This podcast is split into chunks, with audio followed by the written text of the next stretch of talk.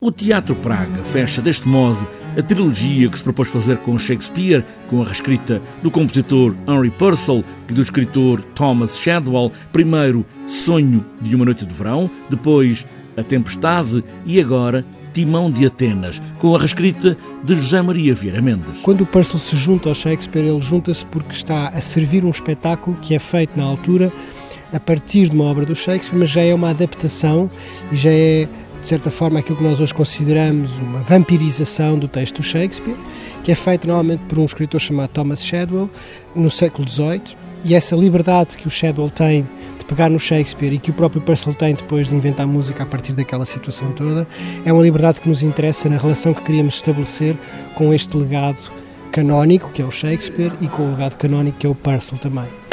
Bom, a verdade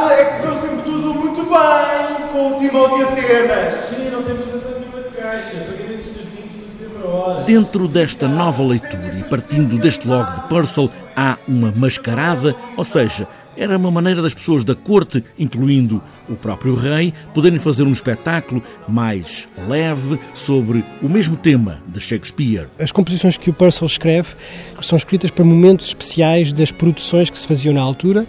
Esses momentos chamavam-se mascaradas. Portanto, são momentos em que a música entrava para criar uma pequena diversão com a entrada de bailarinos. Às vezes até o próprio rei participava nessa dança e tinham o objetivo de tornar o espetáculo um momento de entretenimento. O Timão, de Atenas, é um homem rico que distribui todo o dinheiro que tem e, quando se acaba, pede aos que deu anteriormente dinheiro agora para o ajudar a pagar as dívidas. E todos recusam. Então resolve fugir para a floresta, para uma gruta, onde chega a encontrar ouro e promete vingança da cidade.